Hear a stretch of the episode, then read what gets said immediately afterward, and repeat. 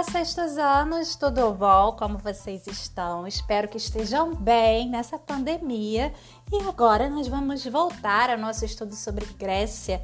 Agora nós vamos falar sobre os governos das cidades e aí, já está com seu material, já está com seu texto, para que a gente possa começar a aula. Então vamos lá.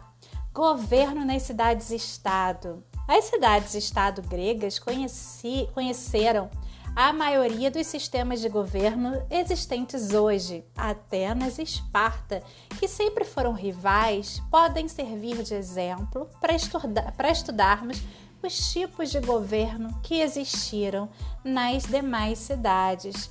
Então, gente, até hoje, o estilo, a forma de governo que foi criada na Grécia, desenvolvida por Atenas e por Esparta, a gente utiliza. Então, os gregos foram importantes para a nossa cultura porque eles deixaram para nós um legado muito grande de organização social, política, né, de cultura também. Então, é importante que a gente conheça sobre a história dos gregos, porque assim a gente compreende como é que funciona o nosso sistema político, a nossa forma de governo, não só no Brasil, como no mundo todo, tá? E mais uma vez nós vamos focar no exemplo de Atenas e de Esparta, porque as outras cidades-estado, elas iam ou imitar o modelo de Esparta ou imitar o modelo de Atenas, tá bom? A gente tem aí modelos que são opostos um ao outro. A monarquia, voltando à leitura, a monarquia foi o regime político inicial em todas as polis gregas. Todas elas foram, pelo menos inicialmente, governadas por reis. Além de governarem as cidades, os reis também desempenhavam funções religiosas, atuando como sacerdotes e representantes dos deuses isso lá naquele período micênico, lá, gente, que a gente estudou, naquele período homérico. Na cidade de Esparta, o governo era exercido simultaneamente por dois reis e dele participavam duas assembleias, a Apela, formada por representantes do povo, e a Jerúsia, um conselho de anciões os anciãos são as pessoas de destaque da sociedade que eram os homens mais velhos, mas daquela sociedade esparciata, né, a elite. O poder dos reis espartanos era limitado. Magistrados dos, é, magistrados dos conhecidos como éferos vigiavam suas atividades. Então, gente, tinham juízes que eram conhecidos, que recebiam o nome de éforos, eles vigiavam a atividade desses reis. Eles não podiam fazer tudo, não. O poder deles era limitado. As leis em Esparta foram elaboradas por Licurgo, um legislador que transformou a, a cidade em um estado militarista. Outro sistema conhecido pelos gregos foi a oligarquia, em que o poder ficava dividido entre pessoas que pertenciam às famílias mais importantes de uma cidade. O termo oligarquia significa governo de poucos. Em algumas cidades, os governos oligárquicos foram derrubados pela força. Aqueles que assumiam o poder, em seguida, eram conhecidos como tiranos. A tirania, governo dos tiranos, se estabelecia e se mantinha no poder por meio da força. Então, gente, a maioria das cidades-estado elas eram governadas de forma oligárquica, quer dizer que é um governo de poucos. Né? Em Esparta, quem formava essa oligarquia eram os esparciatas. Só os esparciatas é que tinham direito a exercer a cidadania e que decidiam alguma coisa né, nessa cidade. Além disso, tinham os dois reis. Né? Então, o governo de poucos é um governo onde só um grupo social privilegiado é que tem direito a exercer a cidadania, que pode governar. E isso acontecia em muitas cidades-estado. Só que acontecia que alguém desse grupo oligárquico tomava o poder à força. E essa pessoa que tomava o poder à força era chamado de tirano, que governava sozinho, pelo por meio da força, por meio do medo. Então a palavra tirano vem daí, é alguém autoritário que toma o poder e fica governando sozinho de forma autoritária. A gente vai ter também entre os gregos o ostracismo, mas principalmente isso acontecia muito em Atenas, tá? Não muito em Esparta, porque Atenas era uma cidade onde o modelo, a forma de governo era democracia, mais pessoas tinham, eram cidadãos, então era mais fácil você ter um, um controle, uma justiça com relação à política. Então, o que, que é o ostracismo? O reformador Clístenes implantou uma lei em Atenas determinando que qualquer cidadão que ameaçasse a segurança da cidade poderia ser condenado ao exílio por 10 anos. Isso era chamado de ostracismo.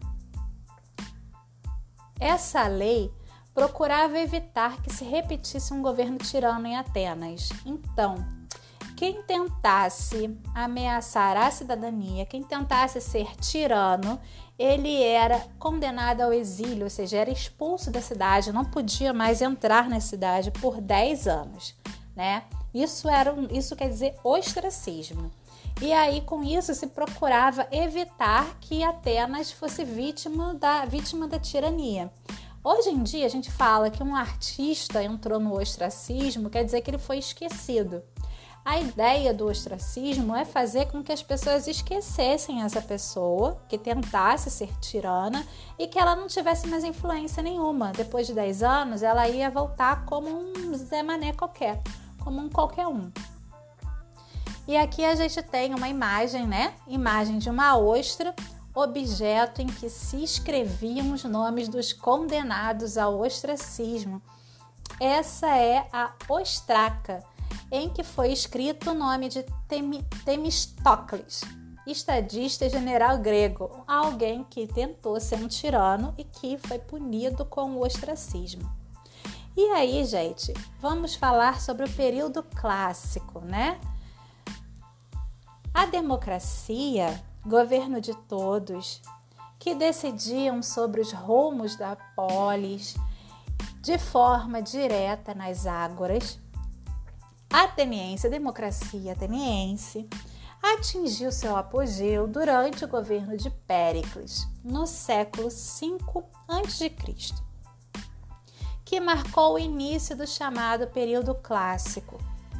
Contudo, as desavenças internas, a escassez de terras e a necessidade de expansão do comércio levaram as cidades gregas, entre elas Atenas, a conquistar várias áreas coloniais, próximas ou distantes. Então, gente, porque a terra começou a ficar escassa, né, e ficou difícil se plantar nesse território, era necessário que as cidades se expandisse. Então as cidades, também Atenas, elas vão começar a conquistar novos territórios e a conquistar colônias, que eles vão chamar de colônias esses novos territórios, e eles vão se expandir para esses novos territórios denominados colônias. E isso vai criar uma disputa entre as cidades e estado, porque todo mundo vai querer colônias e territórios novos e vão começar a disputar territórios. Os espartanos não gostaram dessa expansão territorial de Atenas e a disputa por melhores terras determinou a criação de dois grupos rivais. A Liga do Peloponeso, liderada por Esparta, e a Liga de Delos, sobre a liderança de Atenas. Então a gente vai ter dois grupos aí de cidades-estado que vão lutar por melhores terras de colônias. No início do século V a.C., iniciou-se a chamada Guerra do Peloponeso, na qual Atenas saiu derrotada, já que Esparta, né, gente, era uma cidade militar, né? Esse acontecimento foi é, foi o começo do declínio das antigas cidades-estado gregas. Então, as cidades-estado vão começar a brigar, a guerrear entre elas por conta de novos territórios, e isso vai fazer com que eles se enfraqueçam.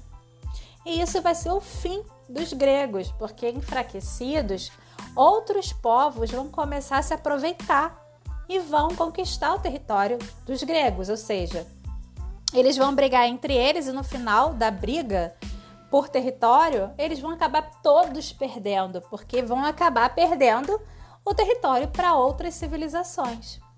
Então vamos lá, gregos contra persas. Entre o século 6 e 5 a.C., a expansão do Império Persa, que é hoje, onde hoje é o Irã, lá naquela região onde a gente estudou, lá na Mesopotâmia, lá naquela região, o Império Persa passou a ameaçar a autonomia das cidades-estado gregas, viu? Outros povos vão se aproveitar. Por volta de 500 a.C., os persas dominaram várias colônias gregas na Ásia Menor e seu objetivo era conquistar também a Grécia. Na luta contra o inimigo comum, as cidades-estados se uniram e conseguiram derrotar os persas em várias batalhas. Esse conflito, que durou vários anos, ficou conhecido como guerras greco-pérsicas ou guerras médicas, assim denominadas porque os gregos chamavam os persas de medos. É, devia dar medo mesmo. Gregos contra gregos. A decadência da civilização grega iniciou-se a partir da Guerra do Peloponeso, quando os gregos lutaram contra os gregos. As origens do conflito estão no descontentamento geral, sobretudo de Esparta, em relação à supremacia ateniense. Esparta era aristocrática, e aristocrática quer dizer que tinha uma elite, né, que governava e estava determinada a manter sua organização sem interferência ou influência de Atenas. Então, Esparta, os aristocratas né, que tinham poder lá em Esparta, eles tinham muito medo dessas ideias de democracia de Atenas. Então, Atenas para eles e as ideias de governo de Atenas era uma ameaça. Atenas democrática e também poderosa guerreira estava disposta a impor suas ideias e princípios. Na primeira fase da guerra, entre 431 e 421 a.C., houve um certo equilíbrio entre as partes, com espartanos e atenienses conseguindo algumas vitórias. Após esse período, as duas cidades fizeram um acordo de paz que deveria durar 50 anos. Entre 415 e 413 a.C., a trégua foi quebrada pelos atenienses, que desejavam conquistar regiões dominadas pelos espartanos. Atenas foi derrotada e perdeu parte de sua frota e contingente militar. Os anos seguintes, de 413 a 404 a.C., podem ser considerados de ofensiva dos espartanos. Então, os espartanos começaram a se dar bem. Esparta aniquilou definitivamente Atenas, já bastante enfraquecida pelas perdas anteriores, iniciando sua hegemonia, quer dizer, domínio sobre o mundo grego. Então, no final das contas, vai ser Esparta que vai dominar o mundo grego vai ter hegemonia sobre o mundo grego e Atenas vai ser aniquilada por Esparta. E por hoje a gente encerra a nossa aula. Espero que estejam todos, sem dúvida nenhuma, que a gente possa fazer as atividades que estão aqui abaixo e a gente se encontra na nossa próxima aula. Qualquer dúvida, vocês já sabem, podem me mandar mensagem no Instagram, Prof. Cristiane, Cristiane com CH, e também aqui na plataforma Apoiar, tá bom? Um beijo e até a próxima aula.